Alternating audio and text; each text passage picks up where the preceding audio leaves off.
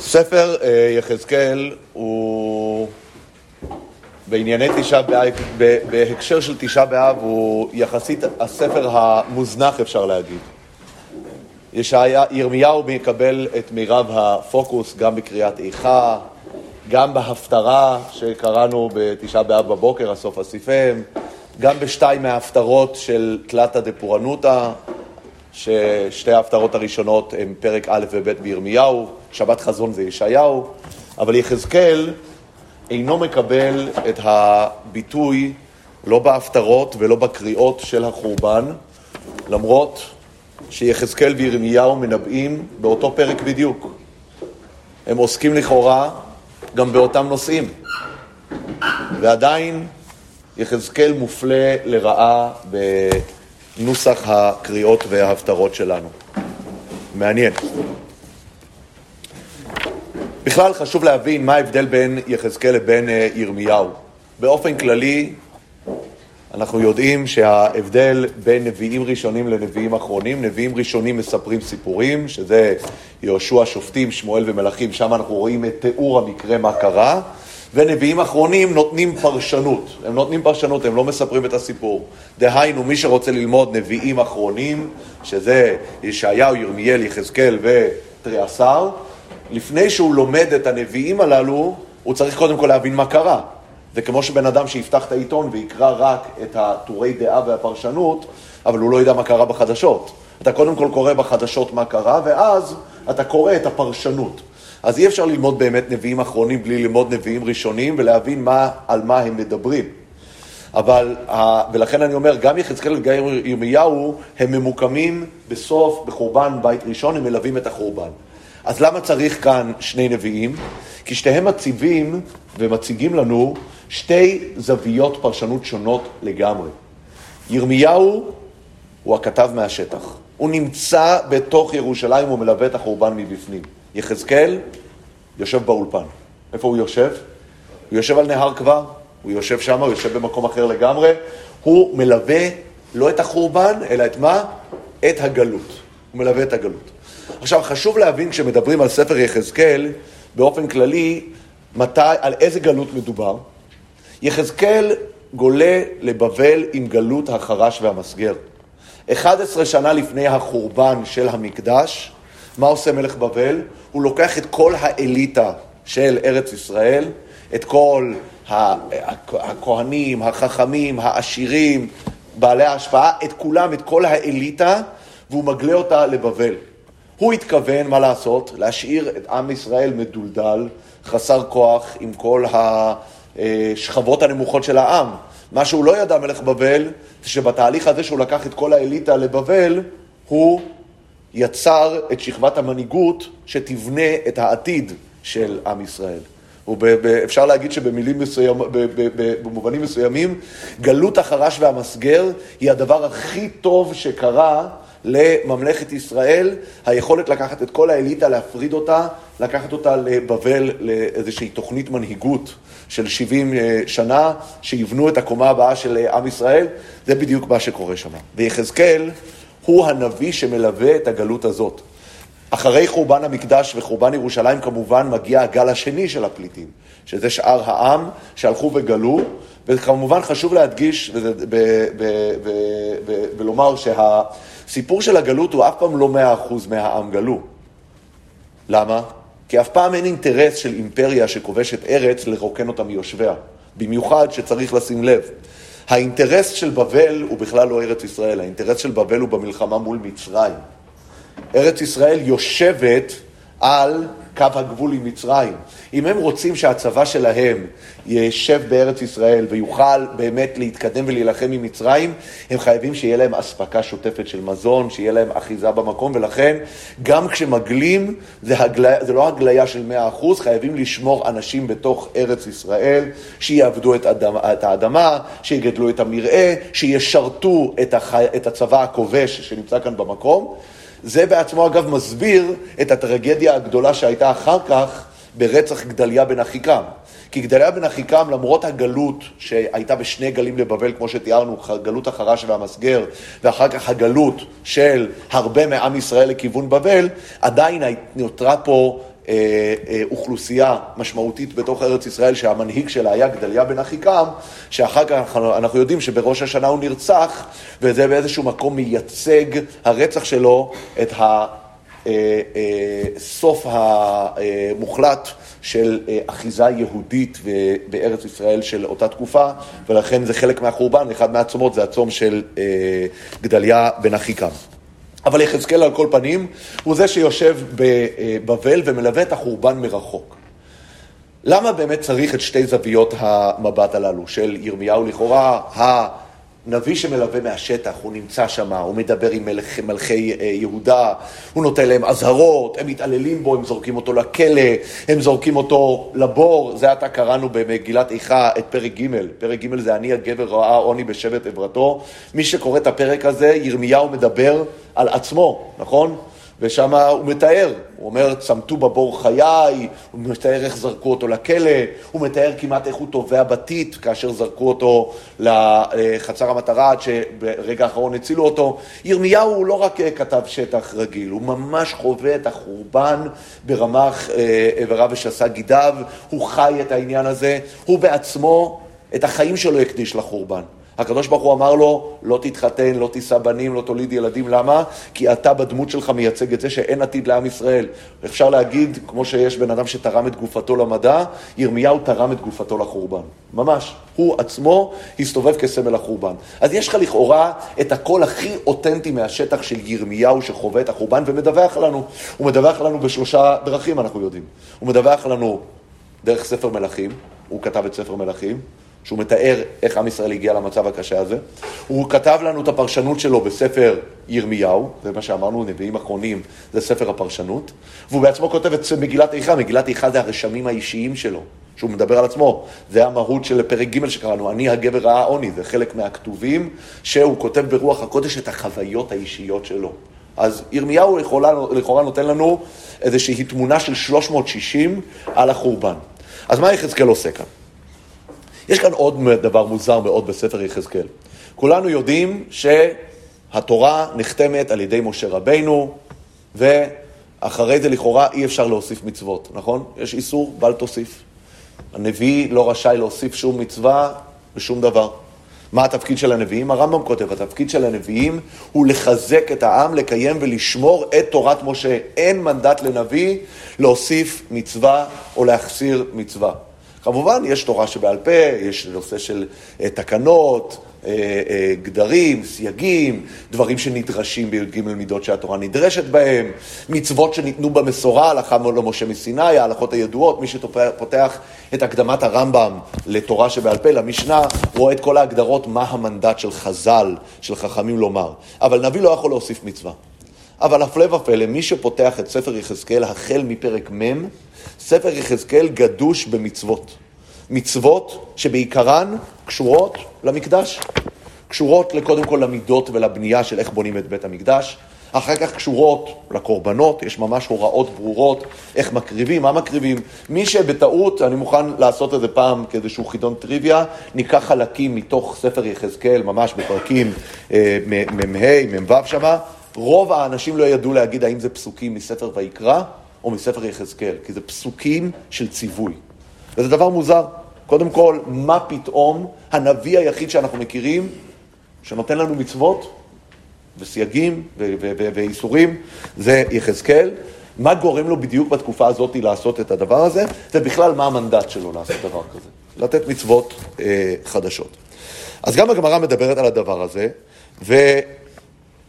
אה, הגמרא באמת מנסה ליישב הרבה מהמצוות, הגמרא במסכת מנחות, בדף מ"ה, ולהגיד שמה שיחזקאל אומר זה לא מצווה חדשה, מצוות חדשות, זה רק השלמה למצוות קיימות. אה, לדוגמה, אחד המקרים הידועים, זה יחזקאל אומר, כה אמר השם אלוקים בראשון באחד לחודש תיקח פר, פר בן בקר תמים וחיטאת את המקדש. הוא מדבר על, אה, על קורבנות של ראש חודש, כן? וכאן אה, הגמרא אה, אומרת, מה, מה הכוונה? למה שתיקח פר? אומרת הגמרא, פר מה תלמוד לומר? לפי שנאמר בתורה פרים, בלשון רבים, מניין שאם לא מצא שניים מביא אחד, תלמוד לומר פר. מה אומרת הגמרא ליישב את זה? בתורה כתוב שצריך להביא פרים. יחזקאל אומר שצריך להביא פר. אומרת, אומר, אומרת הגמרא, מה שאנחנו למדים מיחזקאל זה שבדיעבד, אם הוא הביא אחד, בקורבן ראש חודש יצא ידי חובה. אבל זה באמת אה, מוזר. עכשיו, כשצוללים לתוך הנבואות עצמן של יחזקאל, אנחנו אה, מגלים אה, דבר מעניין. קודם כל, אותה גלות שאמרנו שיחזקאל בעצמו גלה בה, שהיא גלות החרש והמסגר, היא קו התאריך שממנו יחזקאל מונה את כל השנים שהוא מונה בתוך הספר שלו. נקודת הייחוס שלו, בשנת זה וזה, לגלותנו, הכוונה היא לגלות החרש והמסגר. למה גלות החרש והמסגר אצל יחזקאל תופסת נפח כל כך חשוב? מעבר לזה שאנחנו יודעים כמובן שזה הסיפור האישי שלו, אבל זה נראה שיש כאן משהו שהוא הרבה מעבר לזה. לכאורה, הנקודת הזמן המהותית היא לא גלות החרש והמסגר, היא חורבן בית המקדש, לחורבן בית אלוקינו. אנחנו יודעים, אגב, זה דבר חשוב להגיד בנושאי תיארוך. אנחנו רגילים היום לתיארוך הרגיל, שנת האלפים תשפ"ג. זה כנראה שיטת התיארוך החדשה ביותר שיש לנו כעם יהודי. שיטות התיארוך לא היו ככה. שיטות התיארוך תמיד היו למלכים, או לצאת בני ישראל מארץ מצרים. אנחנו יודעים שכששלמה המלך בונה את המקדש, אז מה כתוב? בשנת 80 שנה ו-400 שנה לצאת בני ישראל מארץ מצרים. אנחנו יודעים שאחר כך יש עניין השטרות, שזה לעלייה של אלכסנדר מוקדון והכל. זאת אומרת, תמיד, אף פעם התיארוך לא היה לבריאת העולם. התיארוך על פי בריאת העולם הוא כנראה היסטורית קיים בערך אלף שנה. הוא לא קיים הרבה לפני כן. תמיד התיארוך היה לאירועים מכוננים. אירועים מכוננים כמו עליית אלכסנדר מוקדון לשלטון, יציאת בני ישראל, ממצרים, זה השנים שאתה מונה להם. וכאן, תמיד כשאנחנו מסתכלים שמישהו מונה למשהו, אנחנו מבינים שיש כאן משהו דרמטי. אגב, תשימו לב במבול, כאשר אנחנו מונים את השנים של המבול, מה כתוב בשנת 600 שנה לחיי נוח. למה לחיי נוח? כי נוח הוא הדבר היחיד שקיים, כל העולם העתיק הבא הלך, אז הדבר היחידי, נקודת הייחוס היחידה, היא חיי נוח, ולכן מונים לחיי נוח, בשנת 600 שנה לזה, בשנת זה, פתאום לידת נוח הפכה לאיזשהו אירוע מאוד מאוד דרמטי שרוצים לתארך אליו. וגם פה יחזקאל מונה לגלות החרש והמסגר, זה אומר לנו שמדובר במשהו דרמטי. למה זה כך? השאלה הבאה, וזה דבר מעניין, אנחנו הולכים ביחזקאל בפרק ב' ואנחנו קוראים ככה. ויאמר אליי בן אדם, עמוד על רגליך ואדבר אותך, כן? ותבוא ברוח כאשר דיבר אליי, ותעמידני על רגלי, ואשמע את מדבר אליי. ויאמר אליי בן אדם, שולח אני אותך אל בית ישראל, בני ישראל, אל גויים המורדים אשר מרדו בי, המה ואבותם פשעו בי עד עצם היום הזה. והבנים קשי פנים וחזקי לב, אני שולח אותך אליהם. ואמרת אליהם, כה אמר השם אלוקים. כה אמר השם אלוקים, אנחנו מצפים שיהיה, שהוא יגיד משהו. כה אמר השם אלוקים, לא, יחזקאל לא אומר כלום. אומר לו הקדוש ברוך הוא, והמה אם ישמעו ואם יחדלו, כי בית המרי המה וידעו כי נביא היה בתוכם. אומר לו הקדוש ברוך הוא, הם כנראה לא יקשיבו לך, הם לא ישמעו אותך. עוד לפני שאני אומר לך מה לומר, אני אומר לך, יחזקאל, תחזיק מעמד. זה לא הולך להיות קל, כי הם לא הולכים להקשיב. תחשבו שלוקחים מורה ומכניסים אותו לתוך כיתה ללמד, ואומרים לו, רק שתדע, לפני שאתה מנסה ללמד, אף אחד לא הולך להקשיב לך פה. אף אחד לא ישמע אותך שום דבר. זה מה שהקדוש ברוך הוא אומר ליחזקאל. ואז בעצם עולה השאלה, אם הם לא ישמעו לי, נביא הרי תפקידו לומר דברים שישמעו אותם. אז בשביל מה לדבר? באותו פסוק הקדוש ברוך הוא אומר לו, המה אם ישמעו ואם יחדלו כי בית מרי המה, וידעו כי נביא היה בתוכם. הוא אומר, התפקיד שלך זה לגרום להם להבין שהיה כאן נביא שדיבר. הוא ממשיך. ואתה בן אדם אל תירא מהם, ומדבריהם אל תירא, כי סרבים וסלונים אותך, ועל עקרבים אתה יושב, מדבריהם אל תירא ומפניהם אל תחת, כי בית מרי המה, הם לא הולכים להקשיב לך. ודיברת את דבריי אליהם, אם ישמעו ואם יחדלו, כי מרי המה. ואתה בן אדם שמע את אשר אני מדבר אליך, אל תהי מרי כבית המרי. פצה פיך ואכול את אשר אני נותן לך. זאת אומרת, הקדוש ברוך הוא נותן לו נבואה כתובה. ויראה והנה יד שלוחה אליי, והנה בו מגילת ספר. ויפרוס אותה לפניי, והיא כתובה פנים ואחור, וכתוב עליה קינים והגה והיא. כתוב עליה דברים נוראים, כן? ויאמר אליי בן אדם, אני קורא, אני קורא עכשיו בפרק ג' לך בוא אל בית ישראל ודיברת בדבריי אליהם, כי לא אל עם עמקי שפה וכבדי לשון אתה מדבר. אתה לא מדבר על אנשים שלא מבינים, כן? לא אל עמים רבים עמקי שפה, אלא אתה מדבר אל בית ישראל. בית ישראל לכאורה יכולים להבין. אז למה הם לא מבינים? כי הם לא רוצים לשמוע. הוא אומר את זה בפירוש שוב פעם, בפרק ג' ובית ישראל לא יאהבו לשמוע אליך, כי אינם אוהבים לשמוע אליי, כן? ממשיך אומר, אני מדלג פסוקים, ודיברת אליהם ואמרת אליהם, כה אמר השם אלוקים, אם ישמעו ואם יחדלו, הם לא ישמעו לך. ואלך מר בחמת רוחי ביד השם עליי חזקה, ואבוא אל הגולה תל אביב. אנחנו חושבים שתל אביב זה פה בארץ ישראל. תל אביב זה עיר בגולה. ואבוא אל הגולה, תל אביב, היושבים אל נהר כבר, ואשב, הם היושבים שם, ואשם שם שבעת ימים, משמים בתוכם. אני הולך למקום ששלחו אותי לדבר, אני יושב ולא מדבר. לא מדבר. נביא שלא מדבר, זה כמו כל בעל מקצוע שפשוט מובטל. יחזקאל מספר לנו שיש לו נבואות, אבל הוא יושב מובטל. למה הוא יושב מובטל? ותבוא בי רוח ותעמידני על רגלי וידבר אותי ויאמר אליי. הקדוש ברוך הוא מדבר אליו. בוא היסגר בתוך ביתך. ואתה בן אדם, הנה נתנו עליך אבותים ואסרוך בהם ולא תצא בתוכם, אתה כבול בבית שלך. ולשונך אדביק אל חיכך ונעלמת ולא תהיה להם לאיש מוכיח, כי בית מרי ימה. הקדוש ברוך הוא אומר לך, אתה הנביא, אל תפתח את הפה ואל תדבר. ובדברי אותך אפתח את פיך ואמרת אליהם כה אמר השם אלוקים, השומע אשמע והחדל יחדל כי בית מרי ימה. דבר מפתיע. התפקיד של הנביא הוא לשתוק. התפקיד של הנביא הוא לקבל נבואות שאין לו למי להגיד אותם. תחשבו איזה תסכול זה. אין לו עם מי לדבר. עד מתי הוא אמור לשתוק? עד פרק ל"ג ביחזקאל, הנביא מקבל נבואות, אבל זה נבואות שמה? שהוא לא אומר אותן. הוא לא אומר אותן. דבר מדהים. הקדוש ברוך הוא מדבר לנביא, והנביא, הכל שומר אצלו בבטן. מה קורה בפרק ל"ג? בפרק ל"ג כתוב ככה, ויהי בשתי עשרה שנה, בעשירי בחמישה לחודש לגלותנו, מה זה לגלותנו? כמו שאמרתי לכם, הוא סופר לגלות החרש והמסגר. בא אליי הפליט מירושלים לאמור הוכתה העיר. ויד השם הייתה אליי בערב לפני בוא הפליט, ויפתח את פי, עד בוא אליי בבוקר, ויפתח פי, ולא נעלמתי עוד. הופה, פתאום נפתח הפה של הנביא. וכאן אנחנו צריכים להבין מה המשמעות של נביא שלא יכול לדבר. נביא שהקדוש ברוך הוא לא רק לא יכול לדבר, הוא אומר לו, אף אחד לא ישמע אותך. לא יותר, יותר מזה, הוא אומר לו, תשב בעיר תל אביב ותשתוק, תסתום את הפה, אל תדבר. מה, מה, מה יש לך לעשות? מה המשמעות של מה שאתה עושה? עוד בעיה מאוד קשה, כשאנחנו יודעים מה התפקיד של נביא, נביא התפקיד שלו זה להתנבא כדי להחזיר את העם בתשובה. לגרום להם לעשות איזשהו תהליך. לא עלינו, אנחנו יודעים שלפעמים הנביאים לא מצליחים. ומה, והעם לא חוזר בתשובה, ובסוף מה קורה? בסוף הפורענות מגיעה. יש פעמים אמנם נדירות, שבהם העם כן חוזר בתשובה. המקרה המפורסם זה לא עם עם ישראל, זה דווקא עם ננבה. יונה נשלח אליהם, אומר להם עוד 40 יום ננבה נהפכת, אבל הם שמעו, הם חזרו בתשובה, חגרו שקים, המלך, העם, כולם, אפילו האדמה, הבהמה, ובסוף הקדוש ברוך הוא ניחם על הרע. הקדוש ברוך הוא שולח את הנביאים כדי להזהיר מהפורענות שתבוא על מנת להחזיר. וכאן יחזקאל, יש לו נבואה, בפרק ה' נקראת נבואת תער הגלבים. שנבואה נוראית, נקרא אותה בפנים, ונראה מה הוא אומר פה. ואתה בן אדם, קח לך חרב חדה, תער גלבים תיקח לך, ועברת על ראשך ועל זקנך, תגלח את הכל.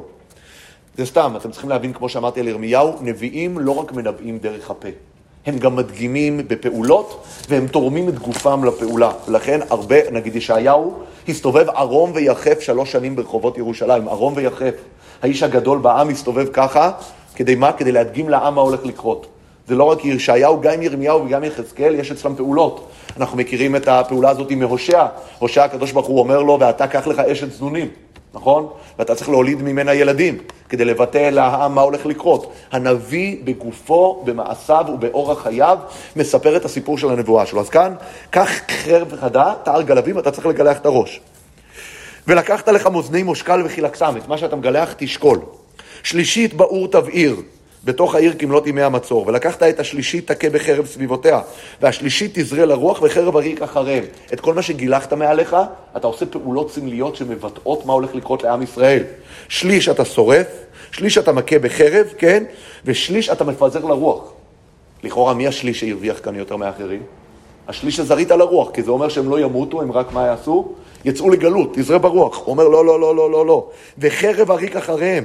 ולקחת משם מעט במספר, אותם אלה שנשארו מהשליש שזרית לרוח, שזה עוד פעם, זה משל למה שיקרה לעם ישראל, וצרת אותם בכנפיך, ומהם עוד תיקח והשלכת אותם אל תוך האש, ושרפת אותם באש, ממנו תצא אש אל כל בית ישראל, כן? כה אמר השם, זאת ירושלים, בתוך הגויים שמתיה וסביבותיה ארצות, ותמר את משפטי לרשעה מן הגויים. וכאן הוא אומר, מה החטאים שעשו ירושלים? אני מדלג, לכן אבות יאכלו בנים בתוכך, ובנים יאכלו אבותם, ועשיתי בך שפטים, וזרעתי את כל שירתך לכל רוח. יחזקאל מביא כאן נבואה דיכאונית, שאומרת שהסוף הולך להיות מוחלט, ואין דרך חזרה. אין דרך חזרה. איך אפשר לתת נבואה שכל המשמעות שלה זה מה? כל המשמעות שלה זה לבוא ולהגיד, אין שום דרך חזרה. בשביל מה? הנביא לא התפקיד שלו לייאש את העם. התפקיד של הנביא זה להחזיר אותם בתשובה. וכאן אנחנו רואים שמה? הוא מביא כאן נבואה שאומרת שאין מה לעשות. אגב, אני חוזר למה שהבאתי קודם בפרק ל"ג, שהנביא צריך לשתוק. ומתי הוא פותח את הפה? אחרי שמגיע הפליט, שמספר לו, הרי כמו שאמרנו, יחזקאל יושב באולפן, הוא לא בשטח. מגיע הפליט ומספר לו, אתה יושב פה בבבל, בירושלים חרבה ירושלים, ואז הקדוש ברוך הוא אומר לו, תפתח את הפה ותתחיל לדבר. עכשיו הוא צריך להתחיל לדבר, אחרי שקרה החורבן. התפקיד של הנביא זה להחזיר את העם בתשובה ולעצור את החורבן. כאן, בזמן שהוא יכול להחזיר אותם בתשובה ולעצור, הרי הוא נמצא שם 11 שנה לפני החורבן, הוא לא יכול לדבר. וכשקורה החורבן, וזה כבר מאוחר מדי, אז הוא מתחיל לדבר. פלא נורא. בפרק ח' יש נבואה של יחזקאל, שאנחנו לא נקרא אותה בפנים, אני לא רוצה להאריך יתר על המידה, שבה אנחנו רואים שיחזקאל מגיע במראות הנבואה לירושלים, וכשהוא נכנס למקדש, הוא רואה איך השכינה עוזבת את המקדש. זה חמש שנים לפני החורבן. הוא רואה איך המרכבה, שנה שעברה בתשעה באב דיברנו על הנושא של מעשה מרכבה של יחזקאל, איך הוא מבטא את סיפור החורבן, וכאן הוא רואה איך, המרכב, איך המרכבה של השכינה יוצאת מהמקדש, עוברת למפתן הבית, או בסופו של דבר היא מגיעה להר הזיתים, וכבוד אלוקי ישראל נעלה מעל הכרוב אשר היה אל מפתן הבית, ויקרא לאיש לבוש המדים וכולי, הוא, הוא, הוא עושה כאן את כל התהליך. ובסופו של דבר כתוב, ויצא כבוד השם מעל מפתן הבית ויעמוד על הכרובים, ויישאו הכרובים את כנפיהם וירומו מעל הארץ לעיני בצאתם וכולי, ויעל כבוד השם אל מעל העיר ויעמוד על ההר אשר מקדם לעיר. בסופו של דבר כביכול הקדוש ברוך הוא עוזב את המקדש. מה זה מספר לנו? זה מספר לנו שיחזקאל במראה הנבואה רואה חמש שנים לפני החורבן שהקדוש ברוך הוא כבר יצא מהבית. הוא כבר לא שמה, הוא לא בפנים. וזה מביא אותנו כאן לנקודה מאוד מאוד חשובה, שהיא מלמדת אותנו מה קורה כאן ביחזקאל. יחזקאל כנביא שיושב בגלות, כנביא שלא מדבר אל העם, כנביא שחווה מראות נבואה שהוא שומר לעצמו, מה קורה בכל השנים הללו שהוא, שהוא נמצא כנביא? וגם כשהוא מדבר, אף אחד לא מקשיב לו ולא שומע אותו. הוא נמצא כבן אדם שיושב מבחוץ עם חוסר יכולת להשפיע על המצב. הוא לא יכול לשנות את המצב. זה בא לידי ביטוי באותה נבואה שהוא רואה חמש שנים לפני החורבן, שהקדוש ברוך הוא עוזב את בית המקדש, בעצם יחזקאל חי בתודעה שמה? שהחורבן קרה כבר. החורבן כבר קרה. אין לך אפשרות לתקן את המצב, הקדוש ברוך הוא כבר עזב את המקדש. אלה שיושבים בירושלים לא יודעים את זה. הם לא יודעים את זה גם כי זו נבואה שיחזקאל עדיין לא אומר אותה. אנחנו היום יכולים לקרוא אותה, לדעת שזה מה שהוא ידע כבר אז. אבל בזמנו הם לא ידעו את זה, ובאיזשהו מקום זה חלק מהיתרון של בן אדם שנמצא באולפן. כי הבן אדם שנמצא בשטח, הוא לא מבין את התמונה הגדולה לפעמים. אתה נמצא בשטח, אתה מבין את הקרב הקרוב שאתה נמצא בו, אתה מבין מה קורה לידך. דווקא יחזקאל שנמצא שם, הקדוש ברוך הוא נותן לו הצצה לתמונה הגדולה ביותר. וכביכול בשלב הזה שיחזקאל מנבא, כבר נגזרה הגזרה, כבר אין דרך לשנות. נו, אז אם אין דרך לשנות, בשביל מה אתה מדבר? מה אתה עושה? התשובה האמיתית היא שהתפקיד של יחזקאל זה קצת כמו אימא פולניה לבוא ולהגיד, אמרתי לכם, אמרתי לכם, אני ידעתי מראש שזה מה שיהיה. למה? אנחנו, אגב, זה ממש משמעות הביטוי שכתוב, וידעו כי נביא היה בתוכם. מה זה וידעו כי נביא היה בתוכם? הם היום לא כשירים להבין. היום מה שאני אדבר אליהם לא יעזור, כי כבר נגזרה הגזרה. אני לא יכול לשנות את המצב, והתפקיד הקלאסי של נביא אין לי. אבל יש לי עוד תפקיד.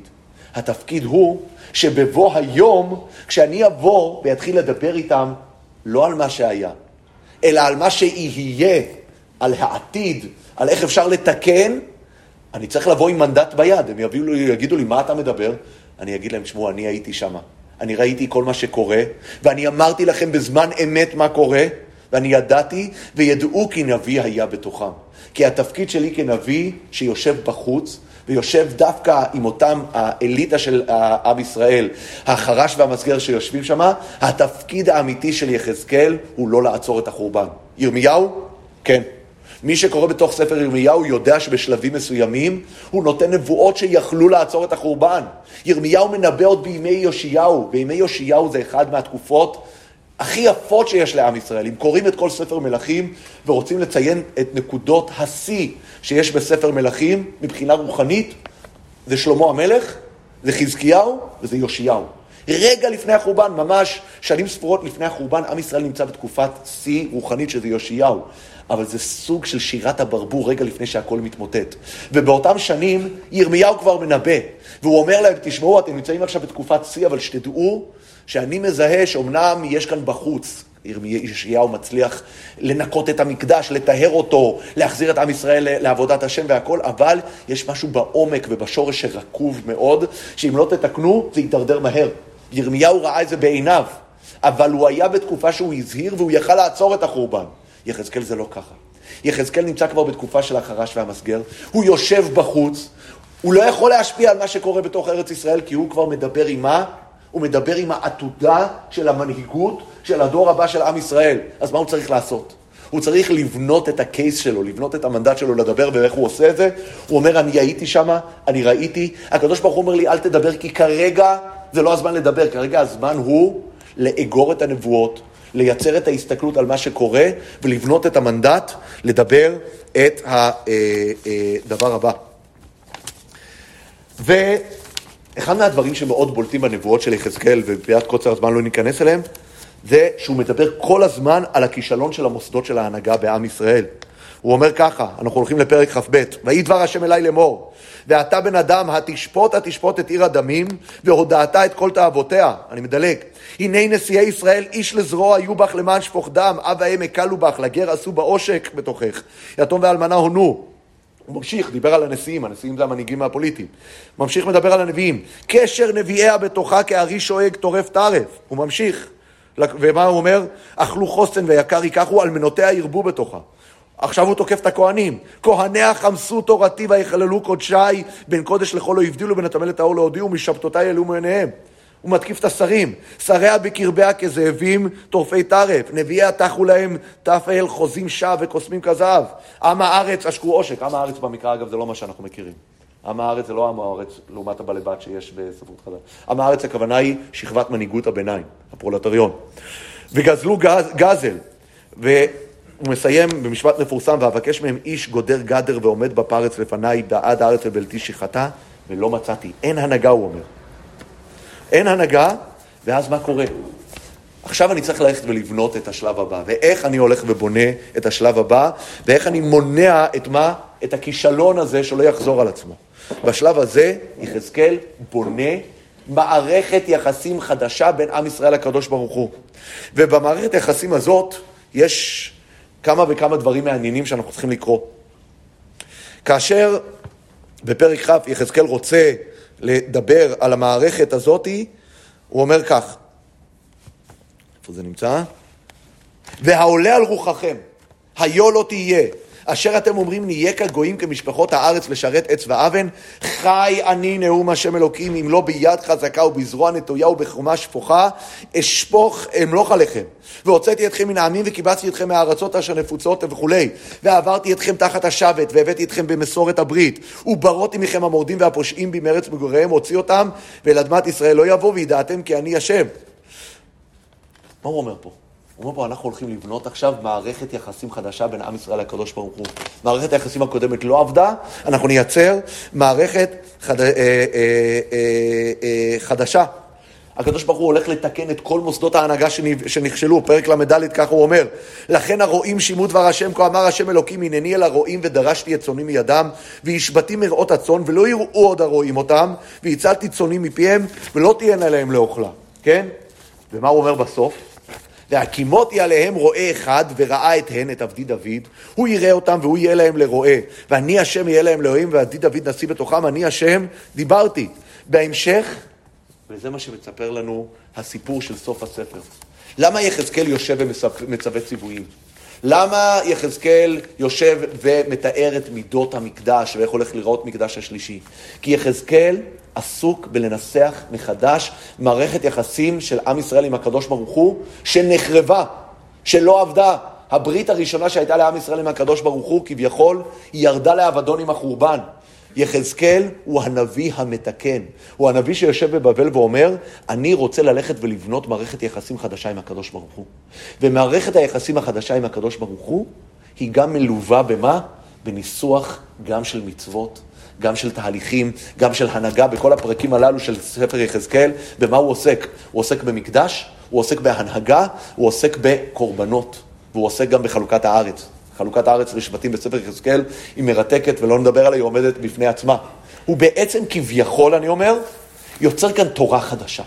עכשיו, מה הכוונה תורה חדשה? כמובן שמה שכתוב בגמרא במסכת מנחות, הגמרא מיישבת את כל הדברים, שמנסה ליישב אותם ממה שכתוב במקרא, שלא מדובר כאן במצוות חדשות, אלא מדובר כאן בטעמים, מדובר כאן בדגשים, מדובר כאן ב, ב, ב, בעניינים ש, ש, ש, שנותנים איזשהו דיוק לסיטואציה. אבל אני לא אכנס לשאלה ההלכתית, איך הוא עושה את זה. אני אומר, מה המוטיבציה שלו לעשות את זה? מה קורה דווקא בתקופה הזאת שפתאום פעם היחידה שאנחנו רואים בתנ"ך, שנביא יושב ומצווה וכביכול נותן תורה חדשה, זה דווקא בגלל שיחזקאל עסוק בבניית הדור הבא ובניסוח מערכת יחסים חדשה. כמו שהסברנו, את הניסוח הזה הוא יכול לבנות רק על המנדט של זה שהוא היה שם, הוא ראה, הוא לא דיבר, אבל הוא יכול להגיד שהוא היה נביא בתוכם, וידעו כי נביא היה בתוכם. אני רוצה לסיים ברמב"ן, במסכת שבת, שממש מדבר על הנקודה הזאת, והוא מגדיר מהי מערכת היחסים החדשה שיחזקאל מנסח בין עם ישראל לקדוש ברוך הוא. יש שם גמרא מפורסמת בשבת, מסכת, אה, מסכת שבת דף פ"ח עמוד א', שאומרת ככה, עם ישראל בזמנו, כשקיבל את התורה, לא רצה לקבל את התורה. כפה עליהם הר כגיגית. כפה עליהם הר כגיגית, אם אתם מקבלים את התורה, מוטב, ואם לאו, שם תהא קבורתכם. קיבלו את התורה. אומרת הגמרא, מכאן מודעה רבה לאורייתא. מה זה מודעה רבה לאורייתא? לכאורה, כשבן אדם חותם חוזה תחת כפייה, החוזה לא תקף. אומרת הגמרא, לעם ישראל היה מאז מעמד הר סיני טענה משפטית, חוקית, שהוא לא חייב כלום. הכריחו אותו להיכנס לברית הזאת, כפו עליו הר כגיגית. מה אומרת הגמרא? אף על פי כן, הדור קיבלו עליהם בימי אחשורוש. הטענה המשפטית שהם פטורים מכל המצוות, היא לא נכונה החל מימי אחשורוש. בימי אחשורוש, כשהם ראו מה שהקדוש ברוך הוא עשה עבורם, הם כן הסכימו לקבל עליהם באהבה, ולכן לנו כיום אין את הסיפור הזה של מודעה רבה לאורייתא. מודעה זה כשבן אדם מוסר מודעה ואומר שהוא לא מוכן לקבל את, הדין, בימי אחשורוש קיבלנו עלינו באהבה את הברית עם הקדוש ברוך הוא. הרמב"ן שמה שואל שאלה מאוד פשוטה. אם אכן מה שהגמרא אומרת, שממעמד הר סיני ועד ימי הפורים, שמדובר על פער של כ-1,500 שנה, אלף שנה, אלף שנה. אם מדובר על פער אדיר, כל השנים האלה עם ישראל לא היה מחויב, אז למה הוא נענש? אתה לא יכול להעניש בן אדם על מסמך, על חוק שהוא חתם עליו בכפייה. איך זה יכול להיות שעם ישראל נענשו במשך כל תקופת בית ראשון, חורבן הבית, הגלות, גלות שומרון, כל הטרגדיות שאנחנו קוראים עליהן בתוך התנ"ך, לכאורה אין קייס משפטי שאפשר להעניש אותם על, על זה שהם לא קיימו את הצד שלהם בחוזה. זו שאלה ששואל שם הרמב"ן, ואומר כך: קשה לי, וכי מה קבלה זו עושה? אותה קבלה של כפה למרקה גיגית, מסופו של עולם מתחילתו. אם קודם אחשוורוש לא היו מצווים, למה נענשו? ואם נאמר מפני שעברו על גזירת מלכם, אם כן, בטלה מודעה זו. הוא אומר, מה תגיד? הם נענשו כי הם עברו על מה שהקדוש ברוך הוא אמר. אז הוא אומר, אז זה לא נקרא מודעה. מודעה זה מודעה. מודעה זה אומר שאתה לא מחויב בה. אם אתה לא מחויב בה, אתה לא יכול להיענש עליה. ונראה לי לומר, דמתחילה, אף על פי שהיה להם מודעה, מכל מקום, לא נתן להם הארץ, אלא כדי שיקיימו התורה. וכמו שמפורש בתורה בכמה פרשיות. הוא כתיב, ויתן להם ארצות גויים ועמל לאומים יירשו, בעבור ישמרו חוקיו ותורותיו ינצורו. והם מעצמם מתחילה לא עקבו בדבר כלל ולא אמרו במודעה כלום, אלא ברצון נפשם מעצמם אמרו כל אשר דיבר השם נעשה ונשמע. לפיכך, כשעברו על התורה עמד והגלה מן הארץ. מה אומר הרמב"ן? הוא אומר דבר מדהים. הוא אומר, יש כאן שני אה, אה, בריתות שנכרתו בין הקדוש ברוך הוא לעם ישראל.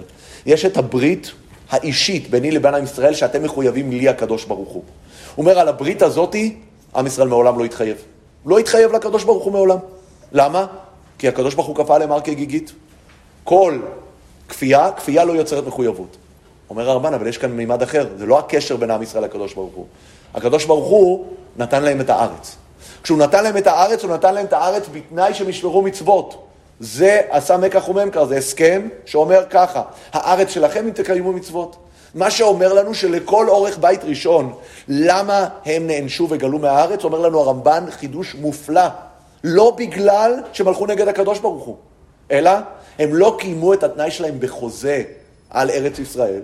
ארץ ישראל יכולה להיות רק אצל מי ששומר את התורה, החוקים והמצוות, אז הם מאבדים את הזכות שלהם על ארץ ישראל, כי הם לא שילמו את החוב שלהם לארץ, לא לקדוש ברוך הוא. אבל ממשיך הרמב"ן ואומר, מי שגלו, מסרו מודעה על הדבר. אומר באמת שעם ישראל גלו ויצאו לגלות, הם אמרו, הקדוש ברוך הוא, אנחנו לא מחויבים לך. וזה מה שציטטנו עכשיו מספר יחזקאל, שמה אומר יחזקאל? שהם אמרו, ככל הגויים בית ישראל, הם אמרו, הקדוש ברוך הוא, הרי הביזנס שעשינו על ארץ ישראל של אדמה, אנחנו מכירים היום שטחים תמורת שלום, כאן זה שטחים תמורת תורה. העסקה הזאת היא של שטחים תמורת תורה, העסקה קרסה, אנחנו לא שמענו את התורה, אתה הוצאת אותנו מהארץ, להתראות. כל אחד הולך לדרכו, כל אחד יחפש את מזלו. אומר לנו הרמב"ן, זה בדיוק מה שקורה בתקופה של הנביא יחזקאל, שעם ישראל אומר שהוא רוצה להיות ככל הגויים. ואז הוא אומר ככה, מדכתיב והעולה על רוחכם היו לא תהיה אשר אתם אומרים נהיה כגויים וכמשפחות האדמה לשרת עץ ואבן וכדאמרינן בהגדה בסנהדרין. רבנו יחזקאל, כתוב בגמרא שככה פנו עם ישראל ליחזקאל הנביא ואמרו לו, עבד שמחרו רבו, כלום יש לו עליו כלום? אין לו עליו שום דבר. הקדוש ברוך הוא מכרת אותנו, אין בינינו עוד מערכת יחסים. לפיכך, כשבאו לארץ ישראל בביאה שנייה בימי עזרא, עמדו מעצמם וקיבלוה ברצון, שלא יטענו עוד שום תרעומות. והיינו, בימי אחשוורוש שהוציאה ממוות לחיים, היה זה חביב עליהם מגאולה של מצרים, אז הם קיבלו את זה באהבה. אומר דבר מדהים הרמב"ן. אומר, הסיבה שאנחנו מחויבים עד היום בקשר עם הקדוש ברוך הוא ולקבל עונשים על מה שעשינו, זה כי בתקופה של ביאה שנייה, אחרי גלות בבל, כשחזרנו, אחרי הסיפור של פורים ואחשוורוש, אז אנחנו בחרנו בקדוש ברוך הוא. כביכול, בפעם הראשונה הקדוש ברוך הוא בחר בנו. אנחנו לא רצינו. לא רצינו, אז מה הוא עשה? הוא כפה עלינו. מה הוא אמר? לא הצלחתי לשכנע אתכם להיות אה, העם שלי, ניתן, נעשה איתכם ביזנס. נפתה אתכם, ניתן לכם את ארץ ישראל ותשמרו מצוות. כל המערכת היחסים הזאת קרסה אחרי גלות בית ראשון, למה? הם חטאו, איבדו את הזכות על ארץ ישראל, הלכו החוצה, לקדוש ברוך הוא הם לא מחויבים כי הוא כפה את זה עליהם, אבל קרה דבר מדהים. בתקופה הזאת, וזה מה שמתחיל הנביא יחזקאל, זה הקומה הבאה של המערכת יחסים של עם ישראל עם הקדוש ברוך הוא. עם ישראל בחר בקדוש ברוך הוא. הוא בחר ברצון, הדר קיבלו באהבה, הכוונה היא מעכשיו, זה מגיע מצידם. הם ראו כמה הקדוש ברוך הוא כן אכפת לו מהם אחרי הכל. זה שהוא בחר להציל אותם מהמן הרשע, זה שהוא מביא אותם לארץ בפעם השנייה. את זה העניין שאומר הרמב"ן, זה מה שהנביא יחזקאל, הנביא יחזקאל בונה, אחרי שהוא אומר, המערכת היחסים הראשונה הפכה ללא רלוונטית. היא בטלה, אין מה לדבר, אין מה לומר. הקדוש ברוך הוא שולח את הנביא יחזקאל כדי שיהיה שם ויספר להם. זה מה שהיה אז, ומה שהיה אז קרס. אין מה לעשות עם זה, זה מה שיחזקאל אומר, אני לא יכול לתקן את זה. אני לא יכול להחזיר אתכם בתשובה, ההנהגה שלכם קרסה, אתם לא מסוגלים להקשיב לנביא, אין שום משמעות. כאן אנחנו הולכים מעכשיו והלאה ובורי, ובונים מערכת יחסים חדשה עם הקדוש ברוך הוא. וזה התפקיד של יחזקאל. בשביל זה נביא, הנביא יחזקאל אומר, וידעו כי נביא היה בתוכם כשאני אבוא ואני אבנה את המערכת הזאת.